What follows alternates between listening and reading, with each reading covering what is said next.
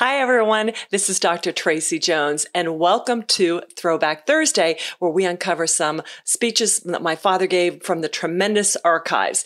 Today's clip is part three of three from my very favorite speech that he ever gave called A Key to Excellence. And in it, my father really goes deep into how he became so tremendous, and that was through his lifelong love affair of books. I hope you enjoy.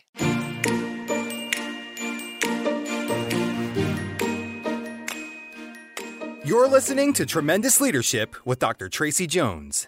Because a selfless, dedicated politician gave his life to making that town what it is. And I saw always doing something good like that. Now, one other thing I got to tell you I'm learning, share with you.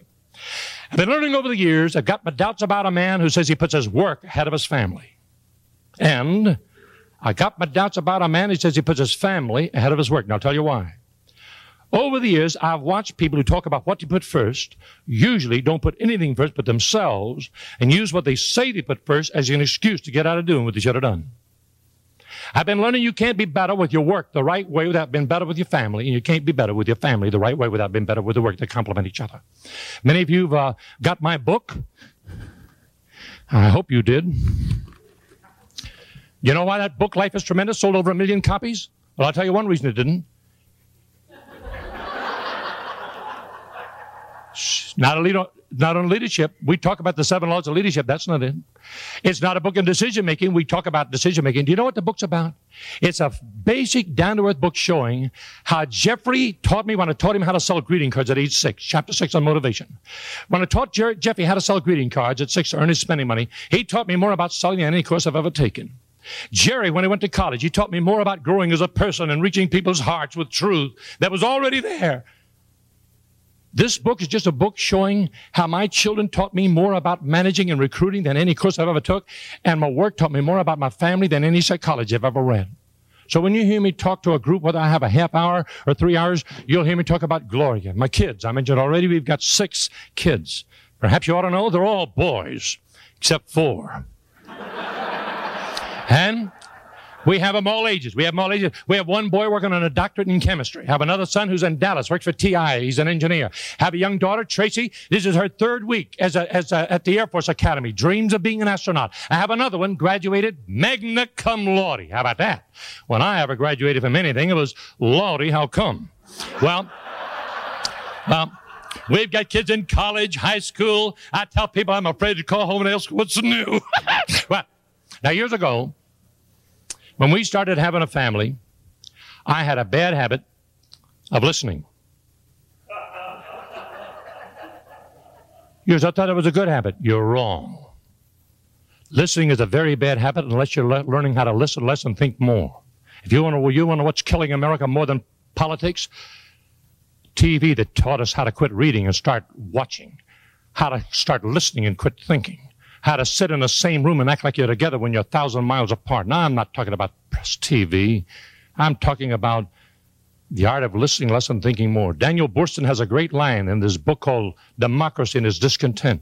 Boorstin said the reason the old Puritans could never be disillusioned was the simple reason they never suffered from any illusions. It's a great line. The next time you're panicking with disillusionment, ask who set you up who it was that was thinking and memorizing rather than thinking and realizing. Galileo said it best. You don't teach people something new. Help them discover the truth they know and then let them live it out. And of course you listen. And my dear friend, don't you give me this listening nonsense because you become a master listener. You'll memorize it and act it out and work on them. When you think, you realize and live it out. What a difference. So keep on listening, but make sure you listen less and think more. Don't listen more and think less. Now, I'm guilty. I was always listening. People say to me, God is giving you these children for you to teach them. That sounded great to me. So like every dad, I began teaching them. The only trouble was the more I tried to teach them, the less those boneheads seemed to learn. then one day I got to thinking, what happens when you think? I began to see things are like they are. One day I got to thinking, and I saw God never gave my kids to me for me to teach them. He gave me to them for them to teach me. And all right, kids, all right, kids. I can hardly wait for you to grow up and get some kids of your own so your kids can start teaching you what you're teaching me. Because so far, this is all one sided. You know, what good's that do? Does no good at all. Just help me live with the problem. And what is driving Americans nuts? We think you get rid of problems. You don't get rid of problems. You build on problems. You create problems. Every time I pick up the phone, the guy says, I got a program going to solve all your problems, only going to be $10,000. I said, that solves your problem. How about mine? I came into my office, they're waiting on me. I got a problem. Well, sure, you got a problem. You're not dead. He said, Would you help me with my problem? I said, You wait your turn. I'm down with mine now. You say, well, I bet you didn't help your people talking like that. I help my people more when I talk like this than years ago when I sat in my office and let them think that I was God number two, and all you had to do was come in and I would sprinkle some whipping poof dust on you. You go back into the field and fail more gracefully. Now I want my kids to step into that problems are a way of life. I don't like it either. You say, do you believe all these things you're saying? Sorta. well, I've done you enough damage. I may as well quit now. But I want to close. Jim Tooney said something yesterday, and in fact, Don Thorne took off on it a minute ago, too. I wish I could take hours and hours on my favorite subject the power of books. The power of books. Heard this statement years ago, almost 30 years ago, and I say it every day of my life now. I love to say it again today. Truth never gets old. It gets more real, real and fresh every day of your life. You are the same today you're going to be five years from now, except for two things. The people you meet in the books you read, the people you meet in the books you read. Hang around thinkers, you will be a better thinker. Hang around achievers, you will be a better achiever. Hang around givers, you will be a better giver. Hang around a bunch of thumb sucking, complaining, griping boneheads, and you will be a better thumb sucking, complaining, fucking bonehead. now, there's only one trouble. Hey, folks, let me tell you something. There's only one trouble with great people. When you leave here today, you can't take Charlie Plumb home. But I'll tell you this Charlie Plumb's book is laying out there. If you thought you enjoyed Charlie Plumb today, wait till you get home tonight or next week, and your heart's aching a little bit, you need to be refreshed. You sit down and read that book. You'll love him, and you'll know him, and you'll understand it, and you'll see so many things you didn't see today in a book. You enjoyed Patty Fripp? You ain't seen nothing. Wait till you take the book home and read it. The power of a book. Don Thorne mentioned the common denominator, here it is. This has been my calling card for years. I don't have business cards. You say, why not? Because I'm sensitive and it hurts me when they throw my card away. I just cannot. Just, I don't know what's wrong with me, but I can't stand rejection. But anyway, they don't throw this away. That's what I give them. The common denominator. And let me say it again. Don said it. Let me say it another way. Successful people have something in common with failures. You know what it is? They hate to do the same things. The only difference between a success and a failure is successful people make themselves do what they hate to do, and the failure waits for the manager to make them do it. You know who needs to read this? Me. Yeah, how about you? How do I know? It's personal. And I want to make the point because no matter how much I talk about books, there'll be somebody going out that door today saying, You'll never make me read a book. You're right. And I discovered you can take a horse to water, but you can't make him drink, but you can put some salt in his oats. Make him thirsty. But wait, wait, wait. Right here, gotta hurry now. Right here in Phoenix is a wonderful man named Og Mandino. You all have most of his books. It's funny how many of you missed this one. The University of Success. Og Mandino took the 50 greatest books he had ever read on motivation, put one chapter of each of the 50 greatest books in one book, you can buy the 50 greatest chapters from the 50 greatest books selected by the number one author on motivation in the world for less than $10. And yet the average person who wants to be successful will say, well, if the manager don't buy it for me, I'll never read it.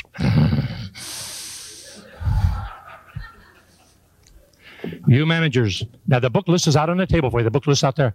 Patton's principles for managers who mean it. Patton says if everybody's thinking alike, somebody ain't thinking. I like that, huh? Patterns of success is not how high did you reach. Success is how high do you bounce when you hit the bottom. Mm. Well, you talk all day. Well, uh, here's I got to just give you one, just one quickie. Here's the one. Here's the one that changed my married life. This is the one that changed my married life. You say, was your marriage really as bad as you say it was? I don't want to talk about it. No two people ever hated each other like Gloria and I used to hate each other. She gave me plenty of reason to hate her too. But I was too big a man to hate her as much as she deserved to be hated.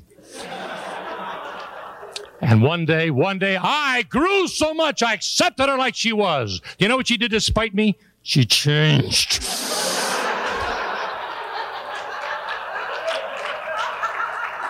you say, well, what, what happened? Who changed? Nobody changed. One day, Gloria began to read some of my favorite books, like Dr. A.W. Tozer. And today, because of this book, Tozer, who taught me to think in paradoxes, who taught me to think, today, Gloria lives and believes more what I believe than I believe in myself. She humbles me to death. This is the book that taught Gloria and I. The secret to a, a happy marriage is not sex. It's not love. A little of that would be nice. the secret to a happy marriage is commitment. And you know what you discover after 20 or 30 years of commitment? You discover a thing called acceptance. You know what you discover after five or 10 years of acceptance? The thrill of getting to know somebody you lived with and slept with all those years and falling in love before you die. Well, ladies and gentlemen, you see, I got to tell you this. If your life is going to be tremendous, you ought to have a partner. And gals, if you're married to a man, that's tough. But if you got a man with drive, that's tougher. Sir, if you're married to a woman, that's tough. But if you're married to a woman with drive, that's tough. And you young ladies who aren't married today, let me tell you young ladies how to find the right man. Quit looking. There aren't any. Get somebody with pants on and pray. Now, I saved you a lot of time, I'll tell you that. Now, hey, Commitment. You know what commitment means? Commitment means learning to enjoy each other when you're apart. And so, this is very seldom. I've been away nine days on this trip. I'm going to fly home tomorrow. But every night I'm away, sometimes I, I've been so busy in church and colleges and civic groups and life insurance groups and speaking. I don't think I've been home more than 15 nights for dinner in any month in 37 years. And someone will say to me, well, how can your wife stand you working like that? Well, I'll tell you how she stands it. She has no choice. We're married. Now shut up. Because you see, because you see, friend, when you're committed, you start learning to enjoy each other when you're apart. And so last night when I come back, came last night back from uh, Cleveland where I was yesterday, last night I'll open up my shaving kit and I get out my love note. Every time I'm away, Gloria has a love note on my shaving kit. And when I leave to go away, when Gloria's making the coffee or getting ready to take me to the airport, I write her love notes and I put them on her pillow. And Jamie puts them on at home. And so when Gloria turns down her bedspread that night to go to bed, and I'm not in that bed, she'll find a love note from me telling her how I love her. Now, some woman will say to me, Well, if my husband would do things like that, I would be happy too. Well, I say, You put up with him 35 years, and he probably will, because all he's been doing is a couple months myself. See? You, you women, you're all alike. Well, folks, as Please read. Don't read to be smart. Read to be real. Don't read to be big. Read to be down to earth. Don't read to memorize. Read to realize. Don't read to learn. Read sometimes unlearn. And don't read a lot. Read just enough to keep yourself hungry and curious and getting younger as you get older. Read. When Jerry Jones was 14 years old, and there's a reading contract out there for you, I made him a deal. He wanted to buy a car when he was 16. I said, here's the deal. I'm going to pay you $10 for the books you read. Read a book, give me a book report, and I'll put $10 in a car fund. Give me another book report, $10 a car fund. So in two years, if you read in style, you'll drive in style. But if you read like a bum, you're going to drive like a bum. Overnight, he developed a fantastic hunger for reading. He read 22 books. Did he buy a car? No. He kept the money and used my car and my gas. But, but folks, chapter six of my book is on Jeffrey's chapter 7 is on Jerry. When Jerry went to college, he wrote me a postcard every day for four years. You know what's on the cards? Thoughts from books I paid me to read in high school. Oh, God. Christine, my granddaughter's 12. She gave me five book reports for Christmas shopping money. The contract is laying out there on the table for you. In Fort Wayne, a man came to me and says, Mr. Jones, thank you for getting me reading years ago. Because now my grandchildren, here's my record seven years, six grandchildren, 27,000 pages and 300 books. That grandfather did more with that piece of paper I leave with you today to make your life more tremendous than had he given each of them a million dollars. And remember, if you're going to have a tremendous life, you don't really, really, really need to laugh. You don't need to think. You know, there's only one thing you got to do to have a tremendous life. You know what it is? Sure, you know. Got to be learning to be thankful. Thankful. The first mark of greatness is thankfulness. The first sign of smallness is thanklessness. An attitude of gratitude flavors everything you do. When we eat at our house, we always give thanks. This is the way we pray when we eat. Dear God, we thank you for this food. But Lord, we want you to know if we had no food, we'd thank you just the same. Because God, we want you to know we're not thankful for just what you give us. We're thankful most of all for the privilege of learning to be thankful. For the privilege of just learning to be thankful. Thank you very much for a wonderful day, and I hope you get reading and sharing and thanking somebody for this wonderful day. Thank you. Thank you for listening to Tremendous Leadership with Dr. Tracy Jones. Find out more about Dr. Jones at www.tremendousleadership.com. If you've been ignited by something you heard in this episode, let us know by leaving a review for Tremendous Leadership wherever you listen to podcasts, or by sending us a message through www.tremendousleadership.com.